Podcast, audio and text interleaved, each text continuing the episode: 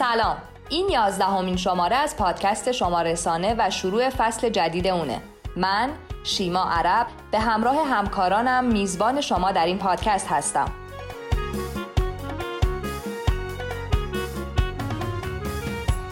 در دانشمند این شماره از ترجمه زبان زنبورها توسط دانشمندان میگیم.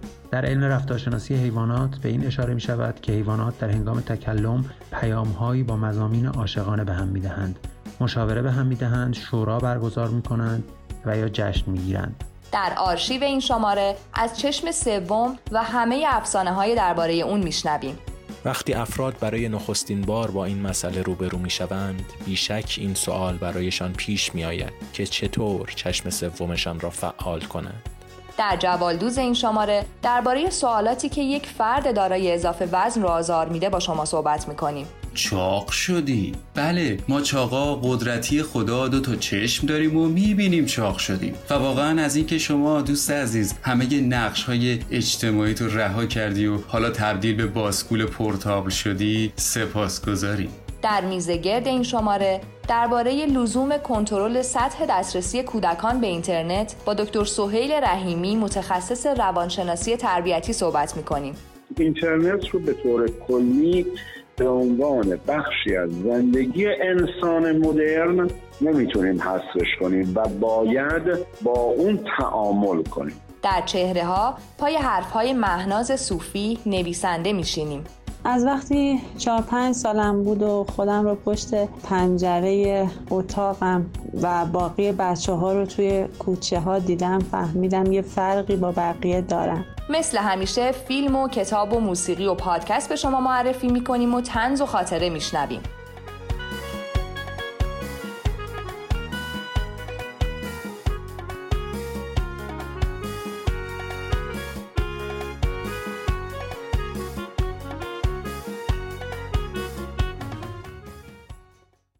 در آیتم چند خط امروز به سراغ کتاب انسان در جستجوی معنا نوشته ویکتور فرانکل رفتیم.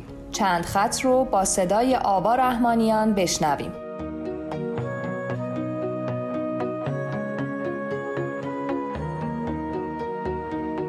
این کتاب در نظر ندارد از اتفاقات و رویدادها گزارشی ارائه دهد بلکه تجاربی شخصی را منعکس می کند که میلیون ها انسان آن را لمس کرد و از آن رنج بردند.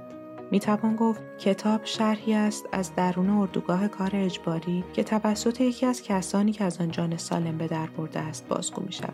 داستان به رویدادهای هولناک که کمتر در حد باور مردم است نمی پردازد. بلکه به زجرهای کوچک اشاره می کند و آنها را می شکافد. به سخن دیگر تلاش ما در این داستان بران است به این پرسش پاسخ دهیم که زندگی روزانه در اردوگاه کار اجباری در ذهن یک انسان معمولی چگونه باستابی دارد.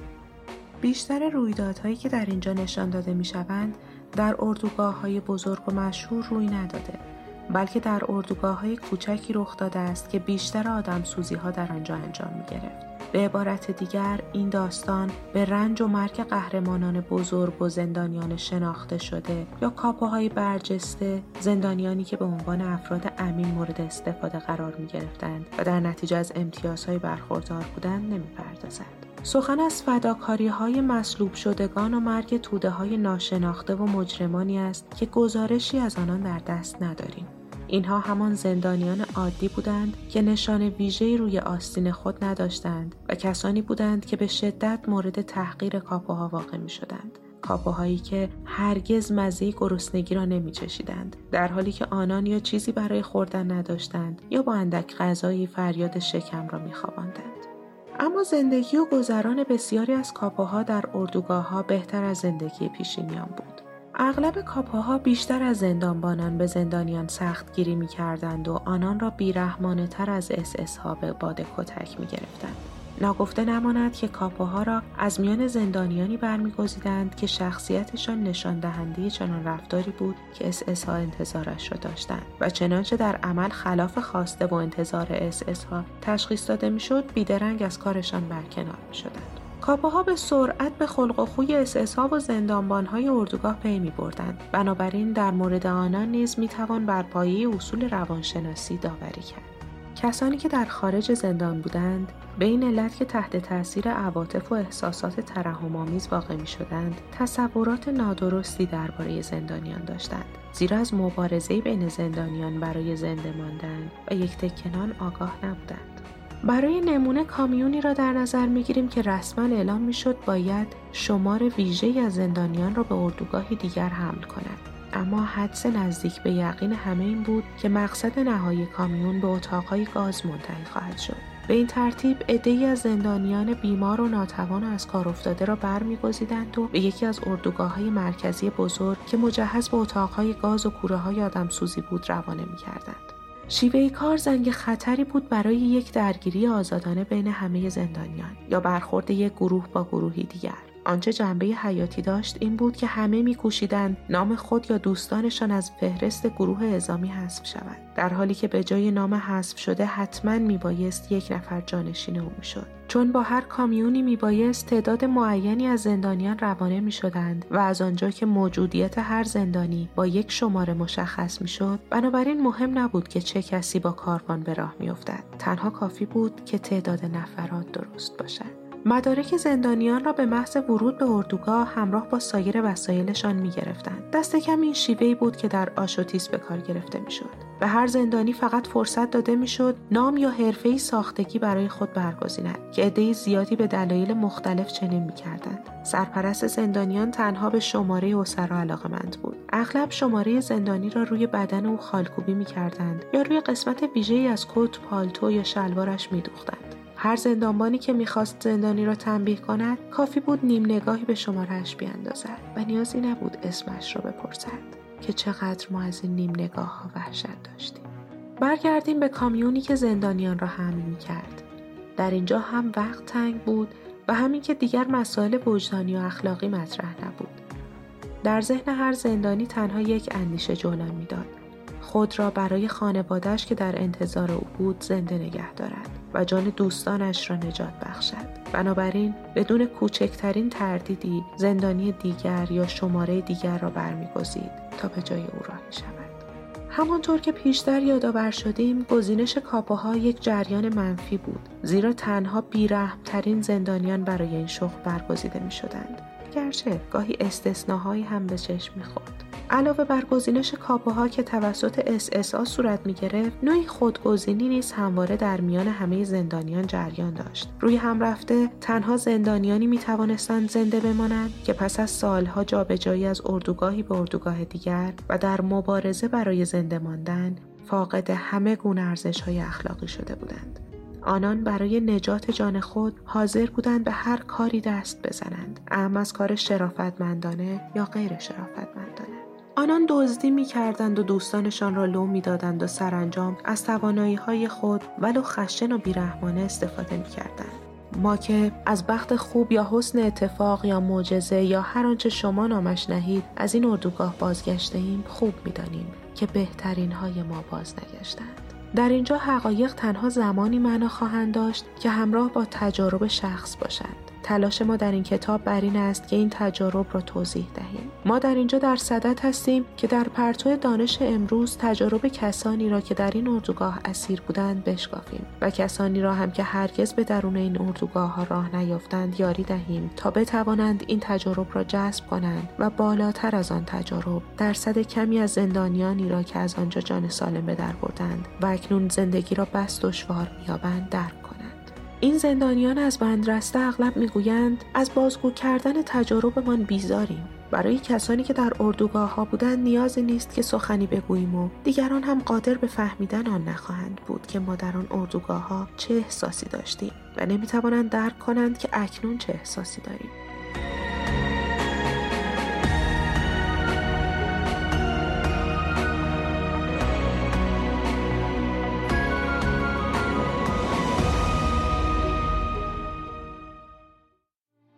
آیا تا حالا چیزی درباره رقص زنبورها شنیدین؟ از رقصی که رازهای زیادی داره. دانشمند این شماره رو با صدای علی رنجبران بشنویم.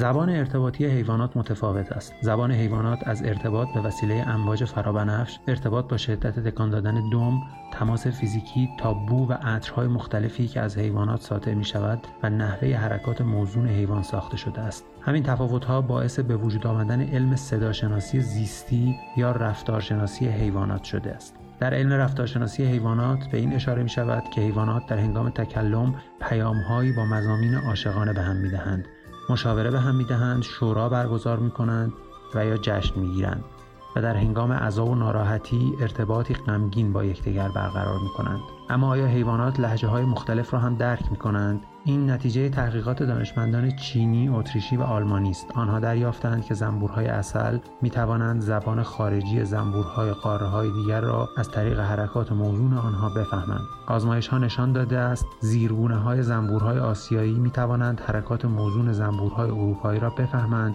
و زمانی که زنبورها در یک کندو دور هم قرار می گیرند از روی حرکات موزون یکدیگر می توانند منابع غذایی را شناسایی کنند. دکتر سون کنسو از دانشکده علوم جانوری دانشگاه ژیانگ و مجری این طرح می‌گوید حرکات موزون جنبشی زنبور اصل به عنوان تنها شکل شناسایی شده ارتباط نمادین بیمهرگان است. اما اینکه مکالمه ای وجود دارد یا خیر هنوز مشخص نشده است. حرکت مدور ساده معمولا نشان دهنده نزدیکی منابع غذا حرکت موزون داسی شکل نشان دهنده مسافت طولانی و حرکت موزون جنبشی حاکی از مسافت های بیشتر است. دانشمندان دریافتند زیرگونه های آسیایی در مقایسه با زنبورهای اروپایی اغلب حرکات جنبشی طولانی تر و با زوایای تندتری داشتند. پس از اینکه این زنبورها با هم قرار داده شدند زنبور آسیایی به سرعت شیوه خاص زنبور اروپایی را فهمید و مکان دقیق غذا را شناسایی کرد. دکتر شهاب قاضی عضو هیئت علمی دانشکده کشاورزی دانشگاه رازی کرمانشاه در گفتگو با خبرگزاری ایسنا گفته در واقع کلید این معما به نوع رقص زنبور مربوط می شود به این ترتیب که آنها به وسیله رقص محل مورد نظر را به یکدیگر نشان می دهند و در واقع رقص برای زنبورها به منزله وسیله برای حرف زدن و فهماندن مقاصدشان به یکدیگر است.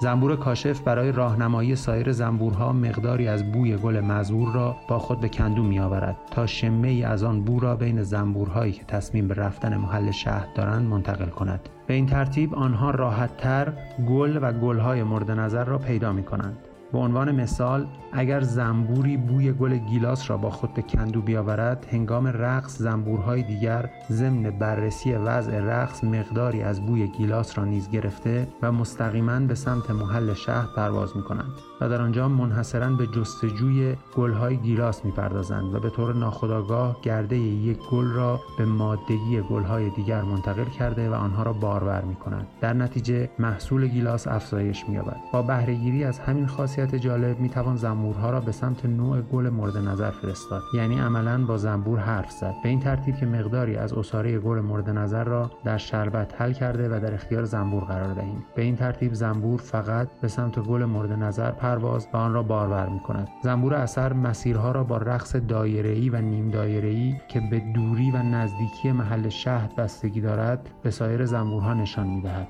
سرعت رقص زنبور اصل با فاصله کندو تا محل شهد رابطه معکوس دارد. اولدوز پویانفر دانشجوی ایرانی دانشگاه سیمون فریزر صدای زنبورها را شنود می کند. او می‌گوید با این سیستم بازشنود ما در حال جمعآوری داده ها در زمان واقعی هستیم. اینکه زنبورها درباره جستجوی خوراک چه می‌گویند یا اگر در حال مهاجرت برای یافتن کوچنشین جدید هستند یا وقتی ملکه زنبورها حضور داشته باشد با هم چطور حرف می‌زنند. در حال حاضر ما تا آنجا که امکان داشته باشد داده هایی را که نشان می‌دهند آنها واقعا چه می‌کنند جمع آوری می‌کنیم. اما این آغاز راه درک زبان حیوانات است. شاید با ترجمه زبان حیوانات بتوانیم کمی از رنجی که زمینی ها به آنها تحمل می کنند را کم کنیم و شاید اطلاعات جدیدی از جای بهتری برای زندگی کردن پیدا کنیم. فعلا بهتر است در سکوت و آرامش به رقص زنبورها نگاه کنیم. البته بهتر است این کار را با تجهیزات ایمنی کامل انجام دهیم. شما که نمی‌خواهید آنها با رقصشان به همتیمی هایشان فرمان حمله بدهند.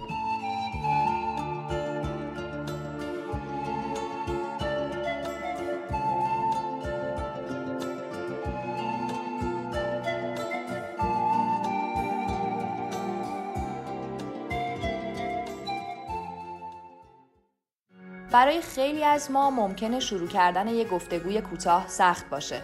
گاهی تصویر همین گفتگوی کوتاه تا آخر عمر در ذهن آدما ثبت میشه جوالدوز رو با قلم مهدیسا سفریخواه و صدای محمد حسین رمضانی بشنویم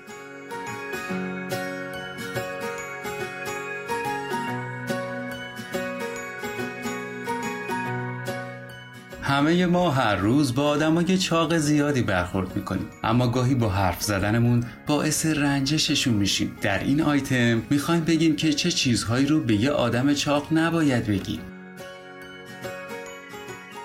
چاق شدی. بله ما چاقا قدرتی خدا دو تا چشم داریم و می‌بینیم چاق شدیم. و واقعا از اینکه شما دوست عزیز همه نقش های اجتماعی تو رها کردی و حالا تبدیل به باسکول پورتابل شدی سپاس گذاریم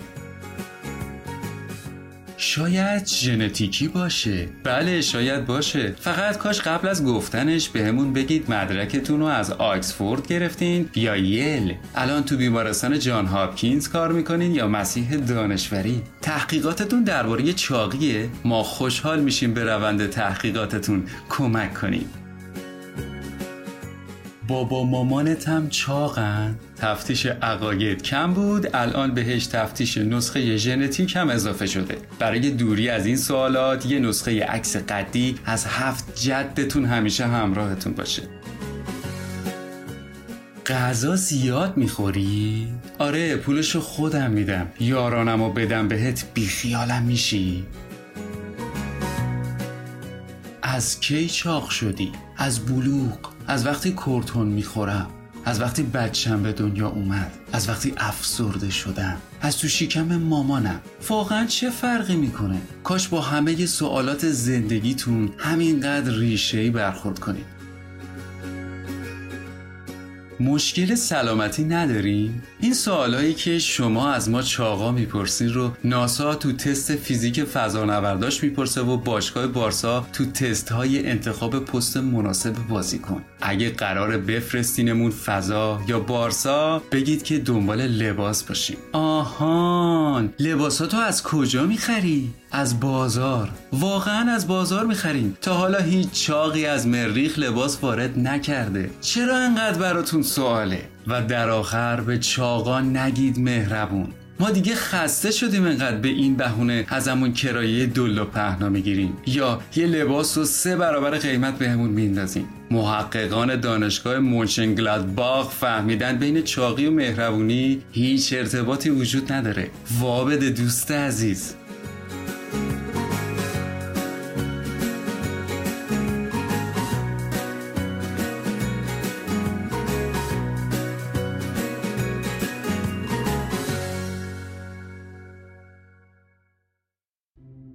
حمید رضا آگاهی کمدین.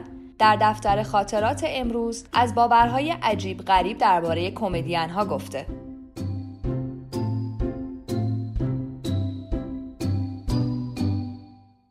سلام من حمید رضا آگاهی هستم کمدین. البته همیشه اعتراف کردن به کمدین بودن کار راحتی نیست. به خاطر اینکه وقتی که وارد جمعی میشی و آدما متوجه میشن که شما کمدینی همیشه سه تا اتفاق متداول میفته. اولین اتفاق اینه که انتظار دارن بخندونیشون. دومین اتفاق اینه که انتظار دارن بخندی بهشون. و سومین اتفاق که بدترین اتفاق هم هست اینه که سعی می‌کنن با مزه با بگه اه تو چه کمدین خوبی هستی؟ توی شرایطی که واقعا اینطوری نیست. یعنی کمدین بودن صرفا تلاش برای بامزه بودن نیست. کمدین بودن یعنی اینکه پیرامون خودت رو خوب ببینی از اتفاقاتی که برات میفته با یه تعبیر دیگه ازش استفاده کنی و بتونی به قالب تنز درش بیاری. به خاطر اینکه در قالب تنز واقعیت های تلخ رو ما راحتتر می‌تونیم به دیگران بگیم و بفهمونیمشون.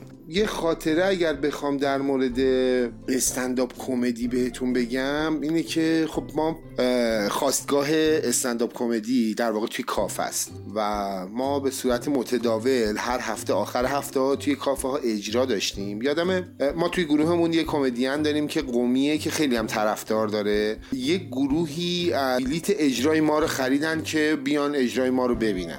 ما هم چون عادت داریم قبل از هر اجرا توی کافه میچینیم و دونه دونه به مشتریا و مخاطبامون زنگ می‌زنیم که ببینیم کجا هستن میان و می‌رسن اصلا اجرای ما رو ببینن یا نه. با این گروه تماس گرفتیم گفتیم آقا ما ده دقیقه هست منتظر شما هستیم می‌خوایم برنامه رو شروع بکنیم. کجایید؟ گفتن که ما توی خیابون انقلابیم. گفتم خب خیابون انقلاب خیابون 16 آذر تشریف بیارید. حالا اون محلی که ما بودیم رو تشریف بیارید. گفتش که اصلا اینجا 16 آذر نداره که خیابون انقلاب 16 آذر هم نداره. گفتم مگه میشه خیابون انقلاب 16 آذر نداشته باشه؟ شما الان دقیقا کجای خیابون انقلابی؟ برگشت گفت نوشته خیابان انقلاب سازمان آب و فاضلاب قم. بله. اون بزرگوار به همراه خانوادهشون از عراق تشریف آورده بودن قوم که اجرای ما رو تو تهران ببینن. هیچی دیگه. ما اجرامون رو بدون حضور این دوستان شروع کردیم و هفته بعدش تشریف آوردن و به صورت رایگان اجرای ما رو دیدن. یعنی تاوان اشتباه اونا رو ما پس دادیم. این سختی کمدی هم بودن دقیقا این قسمتش که یکی دیگه اشتباه می‌کنه. تو باید تاوانش رو پس بدی.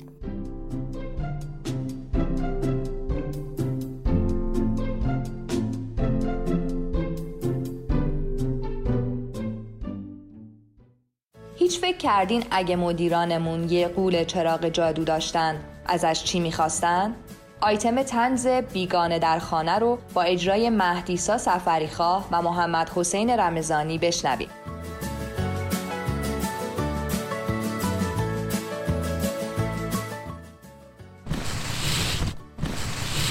خوبه خوبه؟ یکم به چپ؟ آهان. حالا دور بزن. خوبه خوبه. نشکنیش.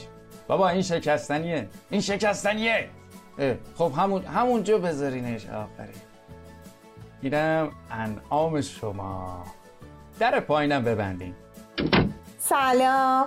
خسته نباشی. این چیه؟ خانوم این کلید خوشبختیمونه. این قول چراغ جادومونه. از این به بعد زندگیمون به دو دوره پیش از این و پس از این تقسیم میشه. یعنی هرچی اراده کنی به چشم برهم زدنی فراهم میشه برامون.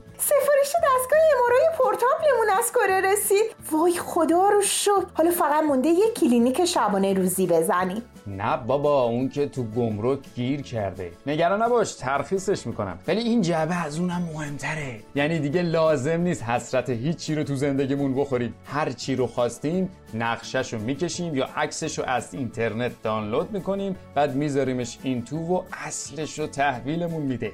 یعنی چی؟ من اصلا متوجه نمیشم. ببین خانم این یه پرینتر چهار بودیه. ما عکس رو بهش میدیم و این دستگاه عین همون رو به همون تحویل میده. فقط برای امنیت باید روش رمز بذاریم. بذار نصبش کنم. 912 234 99 ببین همه اینایی که گفتی رو فهمیدم ها فقط نمی‌دونم چرا این شماره رمزه برام آشناست. این شماره موبایل خانم عجبیان. منشی دفتر شوهر سوزی جونینا نیست؟ اوف. پایگاه داده های MI6 انقدر مجهز نیست که شما هستید چرا علکه حاشیه درست می‌کنی؟ بعدش هم شما کارایی دستگاه رو نگاه کن. نه تو رو خدا نگاه کن. من همین عکس آنجلینا جولی رو بدم این دستگاه. برام در تیراژ بالا می‌زنه. اصلا متوجه این با با چه انقلاب صنعتی روبرو هستیم؟ ما می‌تونیم با این دستگاه انحصار بازار رو تو هر چیزی که فکرشو کنیم بگیریم دستمون. باشه بابا فهمیدم. ببین من میرم یه لیست از چیزایی که لازم داریم و میارم. پس فردا نه بگی جوهر اینا نیستا به خاطر تحریم وارد نمیشه. من این چیزا حالیم نیست. چند ساعت بعد. ببین من اینا رو لازم دارم. فکرام هم کردم. یه ویلا شبیه ویلای تام کروزینا تو اسپانیا می‌خوام. یه پرشه آخرین مدل می‌خوام. کلیه و کبد و قلبم به مقدار لازم احتیاج دارم. یه پوست جدیدم می‌خوام با این. ببین خانوم با این دستگاه میشه علم پزشکی دنیا رو زیر رو کرد. بعد اینه سقف مطالبات شما؟ پوست جدید فقط این دستگاه قابلیت طول و عرض و ارتفاع محدود داره ها. من الان چجوری بهش سفارش دو هکتار ویلا بدم؟ من نمی‌دونم بابا. ور میداری اسقاطی کره و چینیا رو میاری تو این خونه؟ و خب فکر اینجاشم بکنی دیگه. نگران نباش. یه کارش می‌کنیم. رو زمین شمالمون پیادش می‌کنیم. بعد همونو دایورت می‌کنیم همون جایی که شما می‌خوای. خوبه؟ ببینم. این چیه؟ این که عکس اون بازیگر است. اسمش چی بود؟ جورج جورج. آها جورج کلونی. چرا؟ خودشه خودشه. ببین من نشستم فکرامو کردم. حالا که داریم این کارو می‌کنیم باید از یه قیافه استفاده کنیم که مردم بهش اعتماد کنن. وگرنه از این دستگاهی هیچ استفاده نمی‌تونیم ببریم. ببین من میگم صد تا از این جورج کلونیا می‌زنیم. میریزیم تو بازار میگیم اینا همش قیمت ها رو دستکاری کنن. هی بالا بکشن هی پایین بیارن. خب همین الان آدمای خودم هم تو بازار دارن همین کارو می‌کنن. مرد یه نگاه به اون قیافه خودت بنداز. اصلا از صد فرسخی معلومه که تو مجوز بانک مرکزی نداری. اصلا معلومه می‌خوای سر مردم و شیره بمالی. من میگم می‌تونیم تو رو بندازیم تو اون دستگاه بازیافتیه که سفیر چین بهمون کادو داد. لاقل چهار تا کالای بازیافتی ازت در میاریم. ممکنه بیشتر به داده این مردم بخوره. اون وقت این مردک بشه چهره تجاریمون. لازم نکرده لازم نکرده. شما اصلا فرهنگ استفاده از تکنولوژی جدید ندارین که. همون همون باید بشین هر چیزی رو با موبایل تماشا کنین. لایک کنین کیف کنین حال کنین. همین فردا میگم اینو پسش بدن. شما هم حالا بود و دنبال مجوز ساخت دو هکتار زمین تو اسپانیا. پوستمو بده بابا. من قول پوست جدید به چل نفر دادم. بی جنبه. سه تا قلب دو تا کلی هم سفارش گرفتم. بابا پولشون نقد اینا. چرا همچی می‌کنی؟ ببین دست به این دستگاه بزنی همه سهاممو از 20 تا شرکتت می‌کشم بیرون. بعد ببینم می‌تونی بازم برای من اینجوری دور برداری یا نه. بده من. بده من دستگاه رو.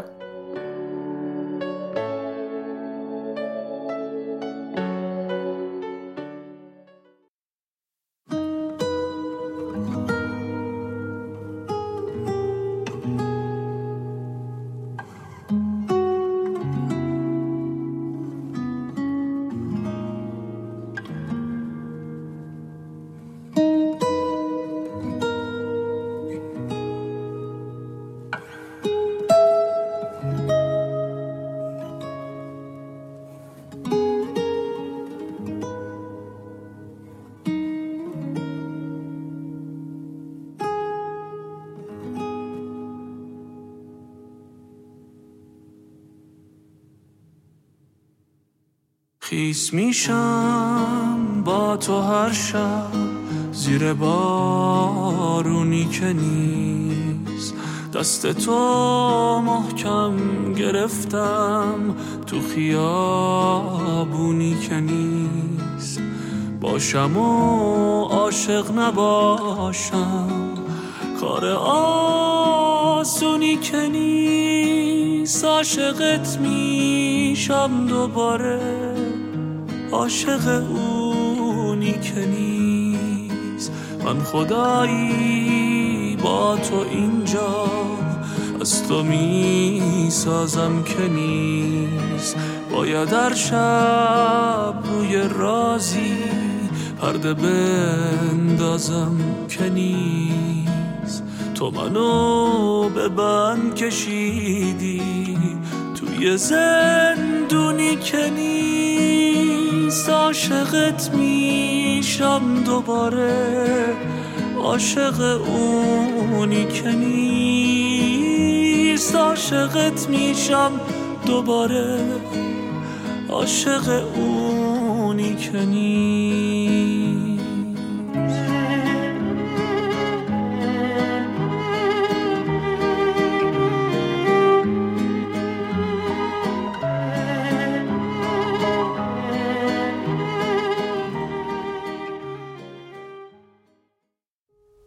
در میزگرد این شماره دکتر سهیل رحیمی روانشناس تربیتی و استاد دانشگاه علوم پزشکی تهران درباره لزوم کنترل سطح دسترسی کودکان به اینترنت و نظارت والدین بر اون با مجید احمدی نیا صحبت کرده.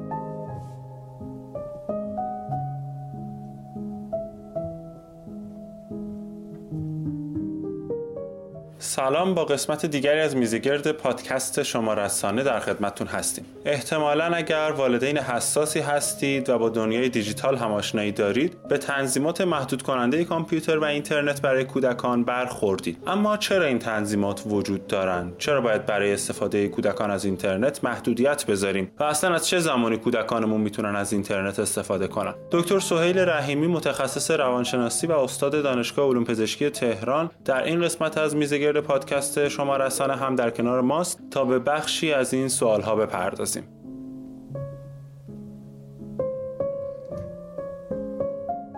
سلام جناب دکتر. در ابتدا می‌خوایم بدونیم که آیا ورود کودکان به اینترنت مجاز هست یا نه و از چه زمانی می‌تونیم به کودکان اجازه بدیم که وارد این دنیا بشن؟ بحث اینترنت و به طور کلی شبکه های مجازی. خب یکی از چالش های بزرگ ما در قرن بیستم و الان در قرن بیست یکم هستش.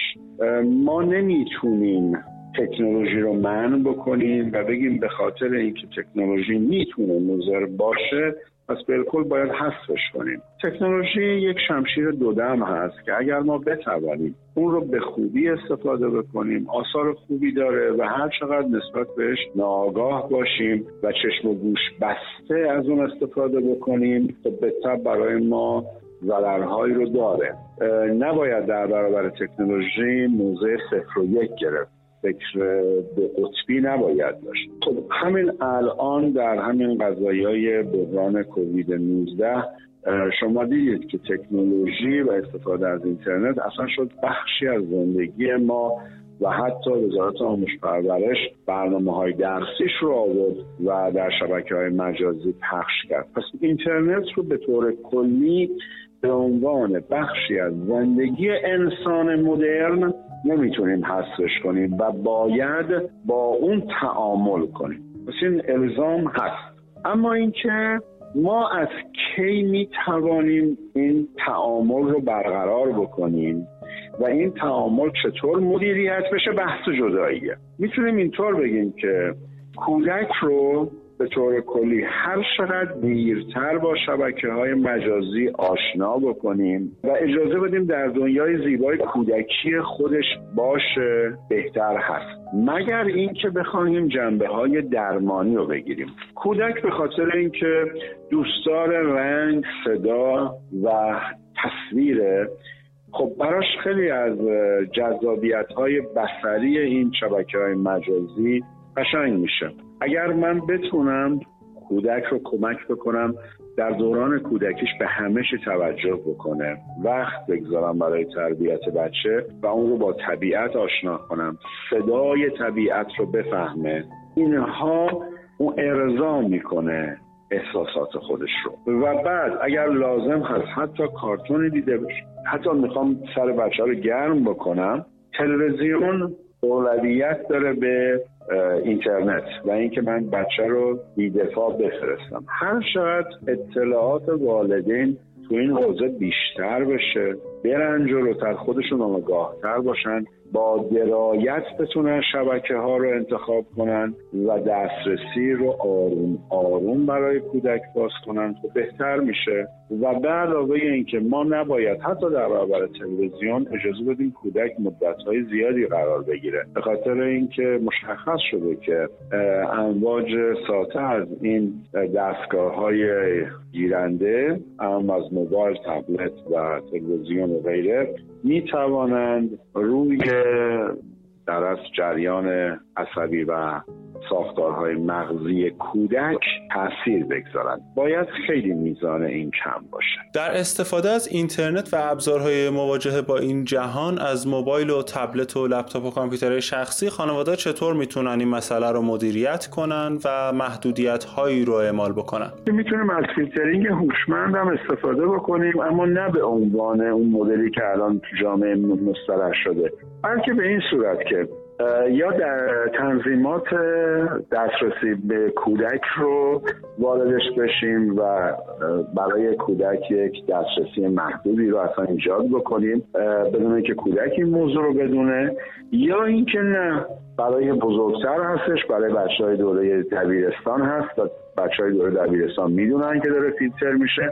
پس من با خود با نظر خودش این کارو کنم. یعنی بهش بگم که خب بدیدی این سایت محتویاتش خوب نیست. موافق هستی اصلا ما این سایت رو ببندیم با هم دیگه و وارد نشیم؟ که کودک بفهمه نظر اون برای ما خیلی اهمیت داره. اگر کودک بگه نه من وارد نمیشم ولی نبندش.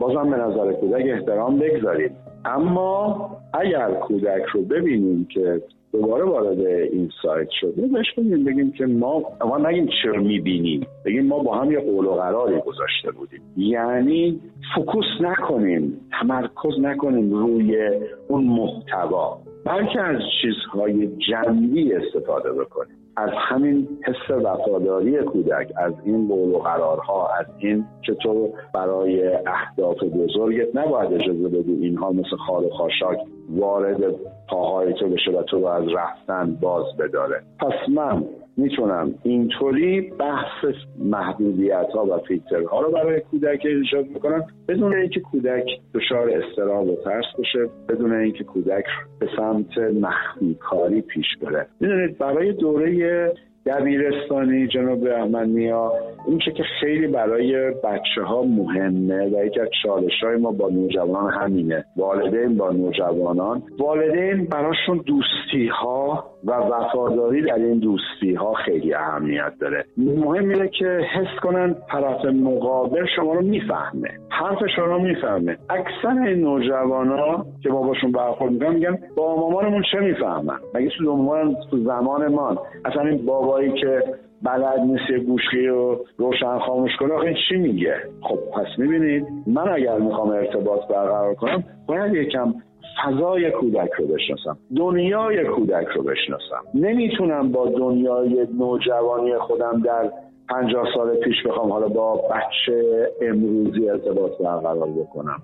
با وظیفه دارم تا یه مقداری آشنا بشم و کودک رو نه بترسونم نه تنبیه بکنم بلکه با نظر کودک با همراهی با کودک حالا اون محدودیت هایی که مورد نظرم هست اعمال اما با همه این کارها ممکنه بچه ها با محتواهایی روبرو بشن که مناسب سنشون نیستن. از جمله محتوای مملو از خشونتی که در بعضی فیلم های تلویزیونی و بازی های کامپیوتری می‌بینن. خانواده در این مورد چه نقشی داره و مواجهه با این محتواها چه اثری بر سلامت روان کودک و وضعیت روانیش در بزرگسالی خواهد داشت؟ دانشمندی به نام آلبرت بندورا که الگوی یادگیری به نام الگوی مشاهده ای رو ابداع کرده. ایشون یه آزمایش جالبی رو انجام داده به این عنوان که دیده بچه های نه ساله ای که بیش از سایر بچه ها در معرض تماشای فیلم های خشن قرار دارن در 19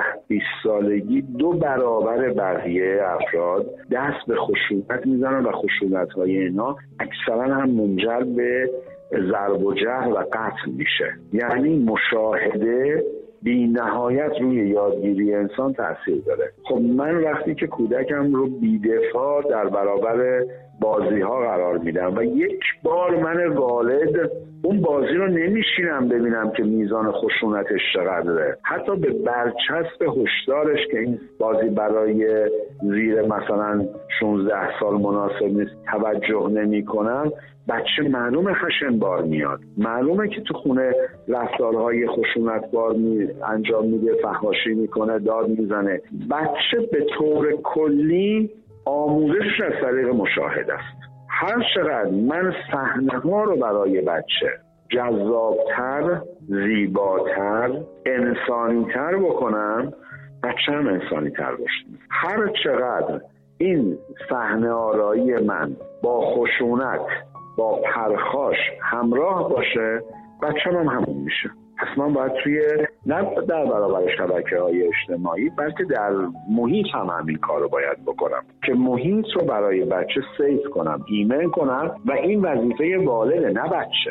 والدین باید با هم یک همتی رو داشته باشن که محیط زیست رو محیط زیست این دلبندانشون رو ایمن کنن. ایمنی به این نیست چرا چرا قرمز واستی. ایمنی رو در منزل باید ایجاد کرد. یعنی من پیشنهادم اینجا به اصحاب رسانه این هستش که فرهنگ سازی بکنیم تحت عنوان ایمنی در منزل. ایمنی روان در منزل یه بخشش اینه که کودکم هر چیزی را نبیند هر چیزی را نشنود. اون موقع می‌تونیم امیدوار باشیم که نسل بعدی ما نسلی سالم میشن. امیدوارم این قسمت از میزه گرد شما رسانه هم مورد پسندتون بوده باشه. تا هفته بعد خدا نگهدار.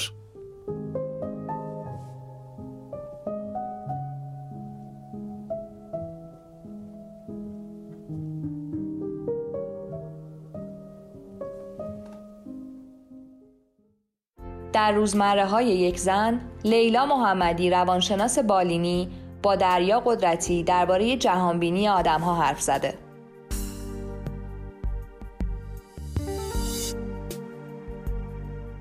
لیلا محمدی هستم روانشناس بالینی چند ماه پیش مراجعی به من برای یه سری از مشکلاتی که براش پیش اومده بود مراجعه کرد. در حین مصاحبه و شرح حال گرفتن و صحبت کردن باهاش از اصطلاحات جالبی استفاده می کرد وقتی که داشت خاطراتش رو از یه سری از دوستاش برام تعریف می کرد می گفت مریم دوست بهارم بود. فلان دوستم دوست تابستونمه و اون یکی دوستم دوست پاییزمه و این یکی دوستم دوست زمستون خیلی واسم جالب شد و ازش پرسیدم عزیزم منظورت از به کار بردن این اصطلاحات چیه؟ اون به هم گفت با مریم که دوست بهارمه فقط میشه خندید با دوست تابستونم میشه رفت مسافرت و با دوست پاییزم فقط میشه گریه کرد و دوست زمستونم هم به کار سختی ها میاد. بعد از رفتنش به این نتیجه رسیدم که واقعا حق با اونه. هر آدمی تو زندگیش به فراخور ویژگی های روحیش بخشی از پازل نیازهای ما رو پر می‌کنه. اما گاهی و شاید به ندرت این وسط دوستی هایی پیدا میشه که میشه به اونها گفت دوستی برای تمام فصول.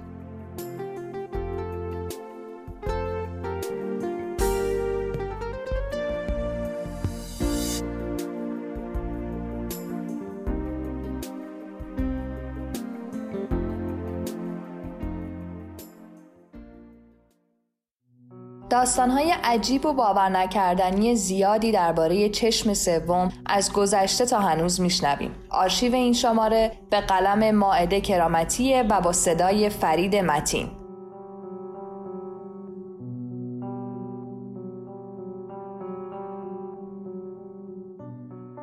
چشم سوم، چشم جهانبین یا آجنا شما را یاد چه مسائلی می اندازد؟ آیا تا حالا درگیر این قبیل مسائل شده اید یا اینکه به دنبال خرافه بودن یا واقعیت داشتن این موضوع رفته اید؟ وقتی افراد برای نخستین بار با این مسئله روبرو می شوند بیشک این سوال برایشان پیش می آید که چطور چشم سومشان را فعال کنند یا چه روش هایی را امتحان کنند شاید در ابتدا مزهک به نظر برسد اما افراد بسیار زیادی در طول تاریخ به دنبال دستیابی به این قدرت بوده و هستند و از آن عجیبتر افرادی که ادعا داشتند قدرت جهانبینی با چشم سوم را دارند در حالی که نداشتند. داستان این گونه شروع می شود که ششمین چاکرایی که در بدن انسان وجود دارد چاکرای چشم سوم است و می تواند قدرت های عجیبی به انسان بدهد. قدرت برقراری ارتباط با جهان ماورایی پیشگویی یا همان آینده نگری ارتباط برقرار کردن با روح خود و رسیدن به تفکر و تمرکزی عالی و خواندن ذهن افراد که باعث قدرت بسیار زیاد در انسان می شود. این مسئله و اهمیت آن به دوران ما قبل تاریخ برمیگردد. گفته شده است انسانهای اولیه از چنین قدرتی برخوردار بودند و از آجنا به عنوان یک حسگر روحی معنوی استفاده می کردند. شاید به همین خاطر بوده که بدون هیچ گونه امکاناتی اتفاقات را پیش بینی می کردند و با کمترین دسترسی به ابزار و ادوات جنگی یا بهداشت به حیات خود ادامه می دادن. بگذریم. اما چیزی که مهم و عجیب است فعال بودن چشم سوم به طور طبیعی در بدن انسانهای اولیه است. چیزی که در دنیای امروزی کاملا غیر ممکن و غیر فعال و ناشناخته است و نیاز به تمرین و شناخت بسیار زیادی دارد. دستیابی به آن اصلا کار آسانی نیست بر طبق قوانین متافیزیک و با تحقیقات متافیزیسیان ها هندوها بیشترین توجه را به چشم سوم داشتند و از طریق مدیتیشن، یوگا و انجام اعمال مذهبی موفق می شدند قدرت خود را زیاد کنند و بعدها چشم سوم را کشف کردند. اگر بتوانیم سری به کتاب های مذهب هندو بزنیم به مطالب زیادی درباره آجنا یا چشم سوم خواهیم رسید. اما این اعتقادات بر چشم سوم مختص هندوها نیست. مسیحیان کاتولیک هنگام زانو زدن در برابر صلیب با انگشت خود علامت صلیب را روی سینه خود ترسیم می کنند. رأس این صلیب پیشانی آنهاست و اشاره به چشم سوم دارد. بوداییان با قرار دادن یک تکه جواهر گرانبها در مرکز پیشانی مجسمه های بودا احترام خود را نسبت به چشم جهانبین ابراز می کنند. در بین سرخ بوستان سربندهایی استفاده می شود که با پرهای رنگی و نوار تزئین می شود. پرها به حالت قرینه در مرکز سرشان قرار می گیرد. افراد با توانایی های روحی و معنوی بیشتر سربندهای بزرگتر و پرزرق و برقتری استفاده می کنند. و این یعنی اعتقاد به چشم جهانبین در میان سرخ بوستان هم وجود دارد. مصریان باستان سربندهایی داشتند که در مرکز پیشانیشان یک افعی با سری رو به بالا نصب شده بود و افعی را سمبولی معنوی می دانستند. از این رو به وجود آجنا اهمیت می دادن. با این اوصاف چشم سوم نمی تواند خرافه یا داستان باشد اما وجود آن هم مادی و فیزیکی نیست بلکه یک پدیده متافیزیکی و اسیری است پس مقوله های متافیزیکی هم وجود خارجی دارند و چاکراها مسئول تبادل انرژی ها بین عوامل فیزیکی و متافیزیک کالبوت هستند این چاکراها به دو نوع فرعی و غیر فرعی تقسیم می شوند چاکراهای اصلی که در راستای مغز و نخاع قرار می گیرند تعدادشان هفت است و بخش پشتی این چاکراها جایی است که عملکرد چشم سوم در آن ناحیه بررسی می شود چشم سوم در واقع یک پل است. برای گذر از ابعاد مکان و زمان جایی که هیچ محدودیت فیزیکی معنی ندارد و به وسیله آن به بعد دیگری از مکان و زمان سفر خواهید کرد. آیا شما هم بعد شنیدن این مطالب کنجکاف شدید که سری به گوگل بزنید و درباره چشم سوم و قدرت خواندن ذهن بیشتر بدانید؟ یا وسوسه شدید که این توانایی را در خود بیدار کنید و از قدرت آن بهرهمند شوید؟ صحت و سقم این مطلب را فقط خود شما می توانید تایید کنید. چرا که درباره مقوله های متافیزیکی بدن انسان در هیچ کتاب آناتومی یا پزشکی مطلبی نوشته نشده است.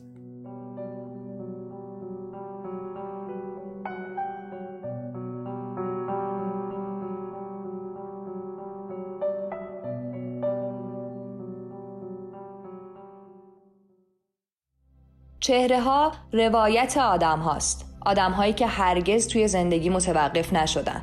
در این شماره به سراغ مهناز صوفی نویسنده رفتیم تا داستانش رو بشنویم.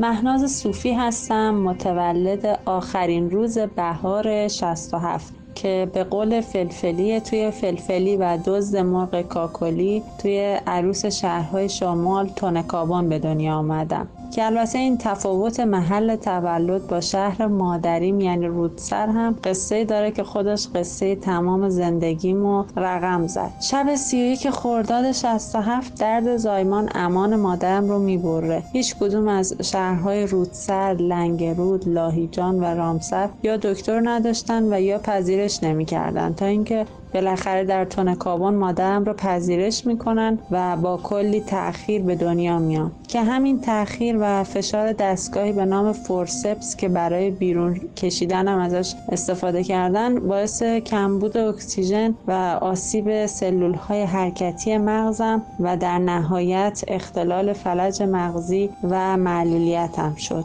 از وقتی چهار پنج سالم بود و خودم رو پشت پنجره اتاقم و باقی بچه ها رو توی کوچه ها دیدم فهمیدم یه فرقی با بقیه دارن. دوره ما درس انشا از سوم ابتدایی بود ولی یه های کوتاهی برای انشا نویسی توی فارسی دوم ابتدایی هم بود. یکی از تمرین این بود که یک جمله از زبان یه شیء بیجان بنویسیم.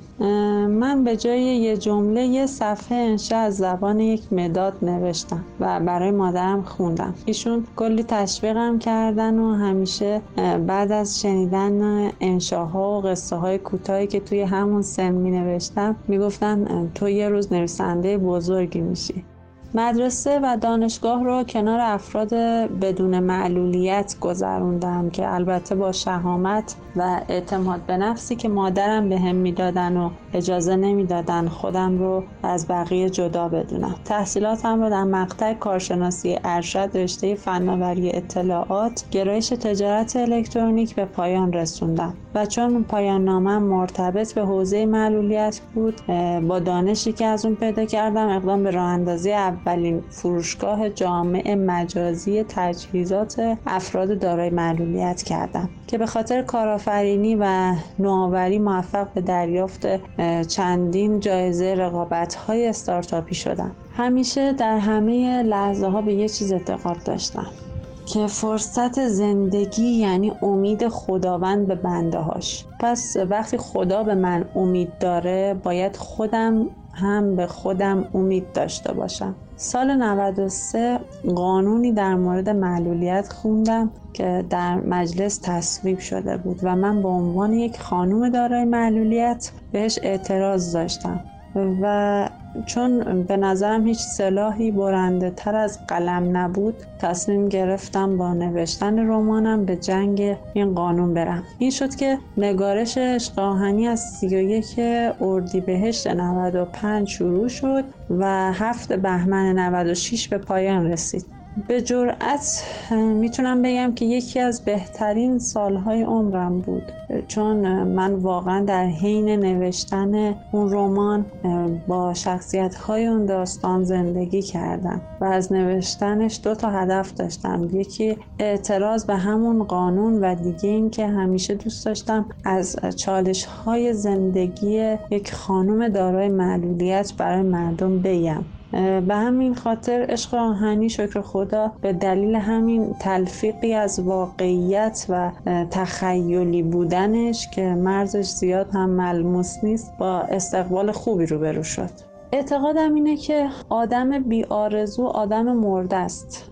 نوشتن و چاپ عشق آهنی یکی از آرزوهام بود که بهش رسیدم یا به قولی تیک خورد. هنوز کلی آرزو دارم و پر از امیدم. اونقدر که اگه صد سال دیگه هم زندگی کنم باز هم بهونه برای ادامه زندگی دارم. زندگی برای زنان توی دنیا همیشه با محدودیت همراه بوده. حالا فکر کنید به محدودیت زن بودن محدودیت معلولیت هم اضافه بشه. قطعا مشکلات صد چندان میشه و گاهی آدم خسته و حتی ناامید میشه. هیچ وقت نگفتم که تا حالا ناامید نشدم. اتفاقا ناامید شدم و به کرات هم شدم. چون ناامید و خسته شدن با توجه به ذات محدود آدمی عیب نیست. اون ناامید موندنه که عیبه. شاید کم سنتر که بودم از معلولیت ناراحت بودم. ولی این چند ساله فهمیدم معلولیت من اتفاقی نبوده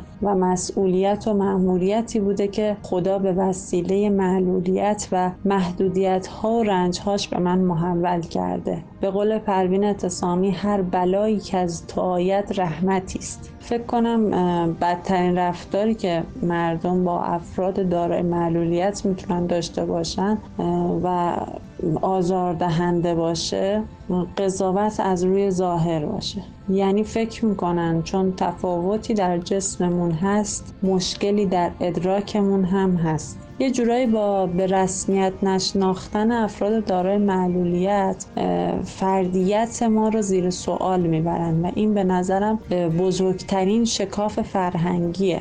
ولی بعدها به خودم چیزی گفتم که آروم شدم. گفتم ببین من معلول یعنی ناتوان. اتفاقا اونی که از درک توانمندیهات عاجزه و چیزی جز ظاهرت رو نمی‌بینه ناتوان معلوله. مثل اون افسر راهنمای رانندگی که وقتی منو دید گفت نمیشه شما رانندگی نکنی با این وضعیت. و به من اجازه آموزش نداد.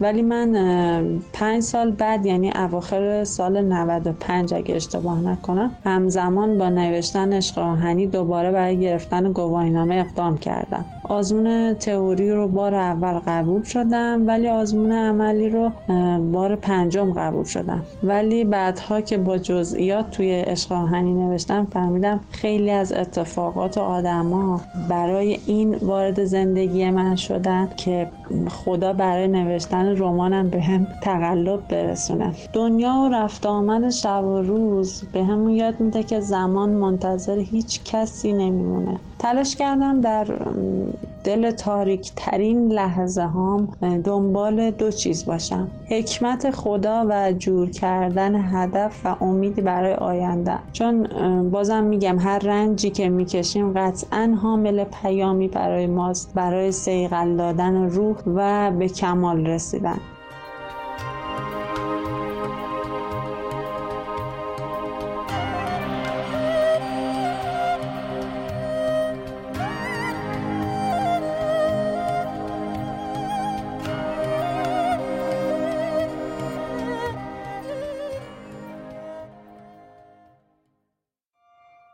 درد و افتخار روایت تاثیر تصمیمات زندگی آدم ها از گذشتهشون تا زمان حالشونه. در نیو فولدر این شماره به سراغ فیلم درد و افتخار به کارگردانی پدرو آلمادوار رفتیم.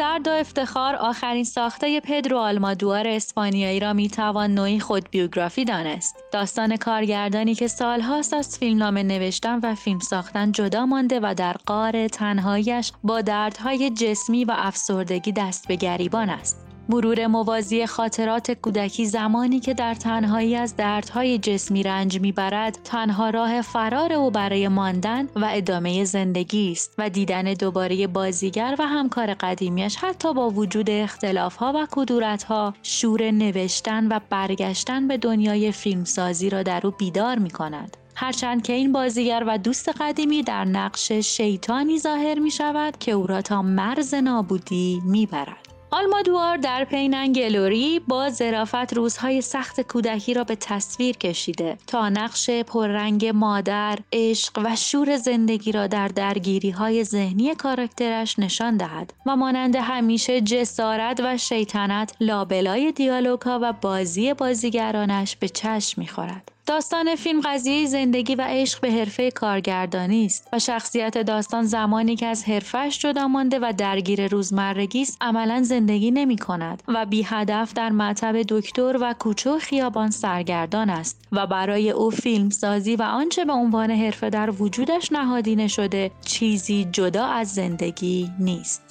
تلاش برای برگشتن به دنیای حرفه‌ای با نشانه هایی که در مسیرش قرار می‌گیرد تنها راه فرار از افسردگی و زوال و پیری است. و همانطور که از اسم فیلم برمیآید زندگی یا همان حرفه کارگردانی برایش هم درد دارد هم شکوه و هم افتخار. آلمادوار در این فیلم جایی دنیاهای موازی کاراکترش را به هم میرساند و مانند همیشه با تیزهوشی مخاطبش را غافلگیر می کند. ایفای نقش های اصلی این فیلم نیز مانند آثار بینظیر قبلی آلمادوار به دو بازیگر معتمدش آنتونیو باندراس و پنلوپ کروز سپرده شد که بیشک خوب از عهده اجرایش برآمدند. نخستین بار پیننگلوری در جشنواره کن 2019 اکران شد و علاوه بر تحسین منتقدان نخل طلای بهترین بازیگر را برای آنتونیو باندراس به همراه داشت.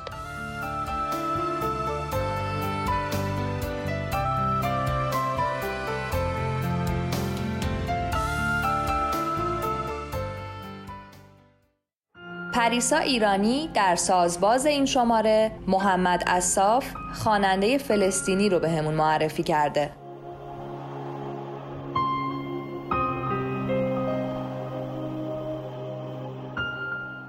محمد جابر عبدالرحمن اصاف مشهور به محمد اصاف متولد 1989 کشور لیبی است. از پدر و مادری جنگ زده و اهل فلسطین. اصاف در چهار سالگی به همراه خانواده به غزه رفت و ساکن اردوگاه جنگ زده خان یونس شد.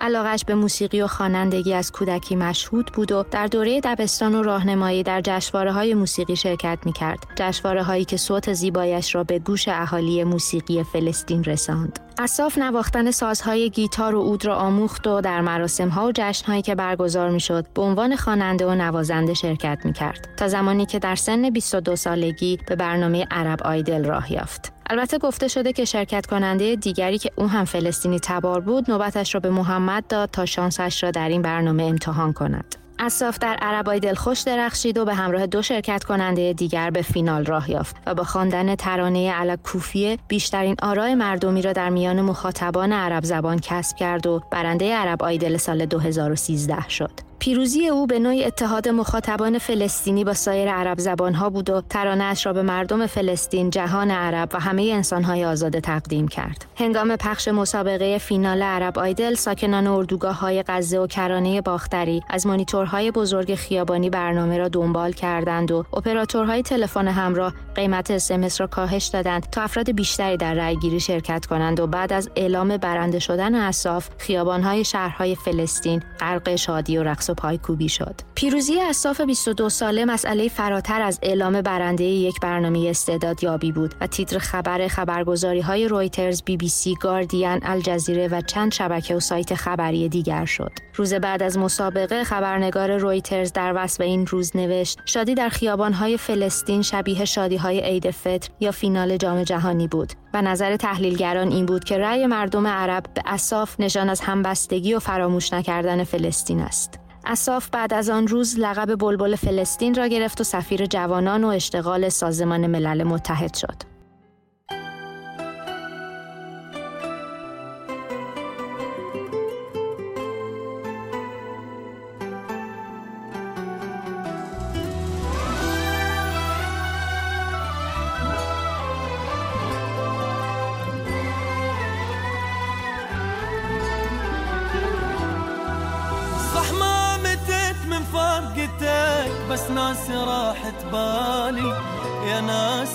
كون وهلي من تبعد إيش يبقالي هو أنت وياي وأحس كلش مكانك خالي كلش مكانك خالي خالي.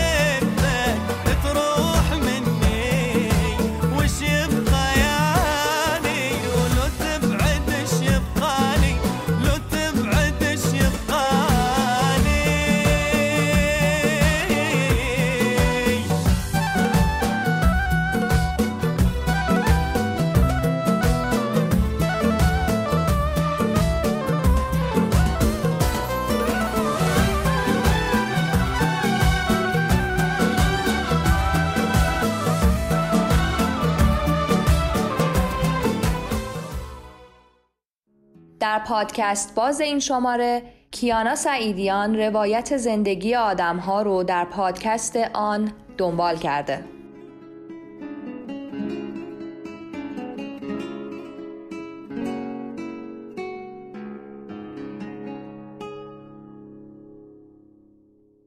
احتمالا شما هم از این عادتهای عجیب و غریب داشته باشید که مثلا موقع حاضر شدن جلوی آینه با فرد مورد علاقتون حرف بزنید. یا حتی مثلا موقع ظرف شستن با مایه ظرفشویی مثل جایزه اسکار رفتار کنید و به سخنرانی کوبندتون فکر کنید که قرار تیتر اول همه روزنامه های فردا باشه. یا حتی ممکنه همینطور که نشستید و به دیوار روبرو زل زدید فکر کنید که اگر یه مکانیک توی جاده فرعی نزدیک مسکو بودید که زمانهای بیکاریش روی مبل جلوی مغازه لم میده و به رادیو گوش می‌کنه احتمالا حستون و زندگیتون چطور بود یا حتی خیلی عادتها و رویا پردازی های دیگه در نهایت همه ما دوست داریم آدم هایی که نبودیم، جاهایی که نرفتیم، موقعیت هایی که نداشتیم، عشق هایی که تجربه نکردیم، خیابون هایی که توشون قدم نزدیم و آدم هایی که نشناختیم رو حداقل توی خیال تجربه کنیم.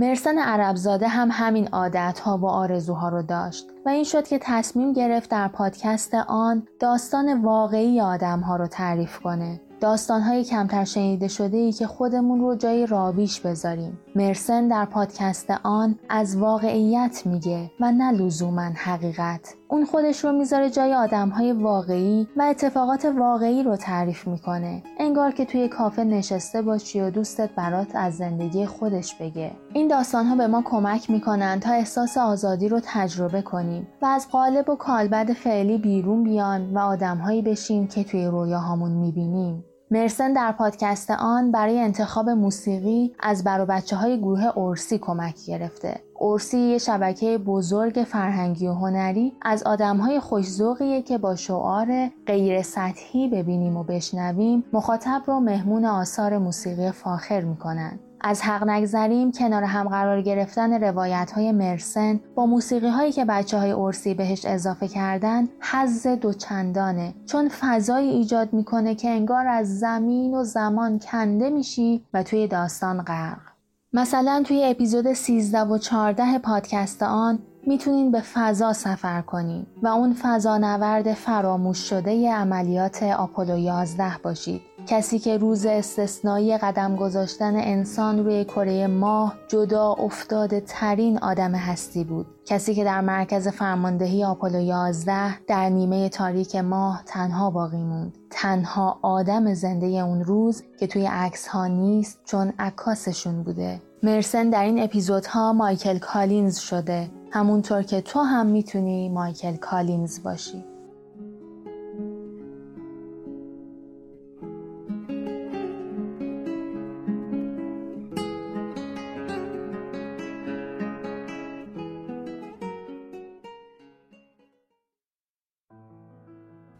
آخر این که نمی‌دونم وقتی قصه زندگیمون رو برای بقیه تعریف می‌کنیم چقدر خودمون رو به عنوان نقش اولش قبول داریم؟ چقدر دنبال تایید گرفتن از بقیه ایم؟ به گرفتن سیمرغ بهترین فیلمنامه از نگاه مخاطب زندگیمون چقدر بها میدیم؟ اگه قرار باشه اون بالا از کسی تشکر بکنیم چقدر طول می‌کشه تا قطار اسم آدما رو کنار بزنیم و بالاخره به اسم خودمون برسیم؟ واقعیتش اینه که ما گاهی وقتا قهرمان اصلی داستان زندگیمون رو گم می‌کنیم.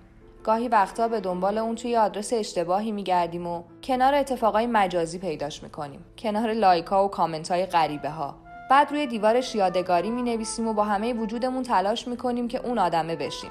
البته الگو داشتن همیشه هم بد نیست. اما ما چقدر به بلد راه بودن آدمی که بهش میگیم الگو اعتماد داریم. گاهی باید خودمون رو از یه آوار یه زلزله هشت بیرون بیاریم و دوباره از نو بسازیم. زندگی یعنی همین همین اینکه تلاش کنی الگو بشی نه اینکه تلاش کنی یه کپی کننده همیشگی برای همه عمرت باقی بمونی. پادکست شما رسانه رو در تلگرام، اینستاگرام و اپلیکیشن های پادکست دنبال کنین و کمک کنین به کمک همدیگه آدمای بهتری بشین.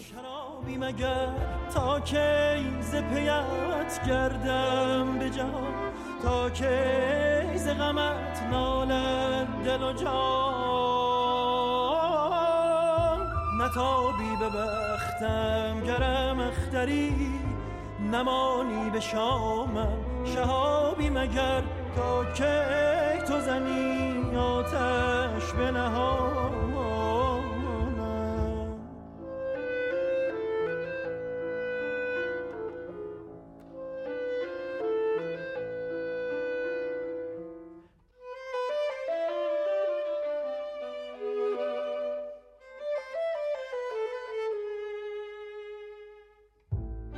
پریزادم قصه های منی سبب سازم قصه های منی در خیالم شبها. بینم چون رویا. ندیدم در آدمی یا پری کسی هم رنگت به جلوه گری. خرامان چو میگذری بگیری کاش از دلم خبری. ندیدم نشان زیاریت رسیدم به جان زیاریت ندیدم نشان